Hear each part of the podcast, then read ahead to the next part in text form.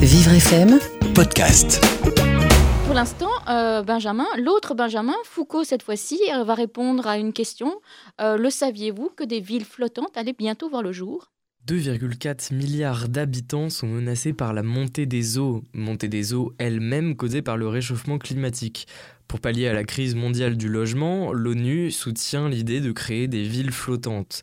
Bjarke Ingels, à l'origine du projet, imagine une galaxie de villes flottantes dans l'immensité de nos océans.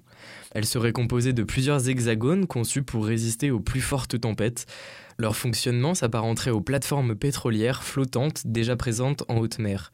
La base de la construction est composée de flotteurs et de ciment, le tout enfoui à une vingtaine de mètres en dessous du niveau de la mer, afin que les personnes en surface ne ressentent pas le mouvement de l'eau. Pour le quotidien de la ville, c'est autre chose.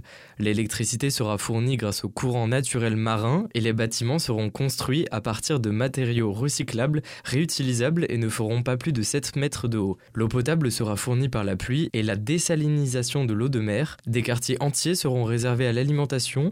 Vous pourrez y déguster des crevettes, du thon et même des algues marines. Mais pas de panique, les amateurs de viande seront aussi servis par d'immenses fermes. Reste un tas de questions encore sans réponse. Quelle nationalité pour ces habitants ? Qui doit payer les travaux ?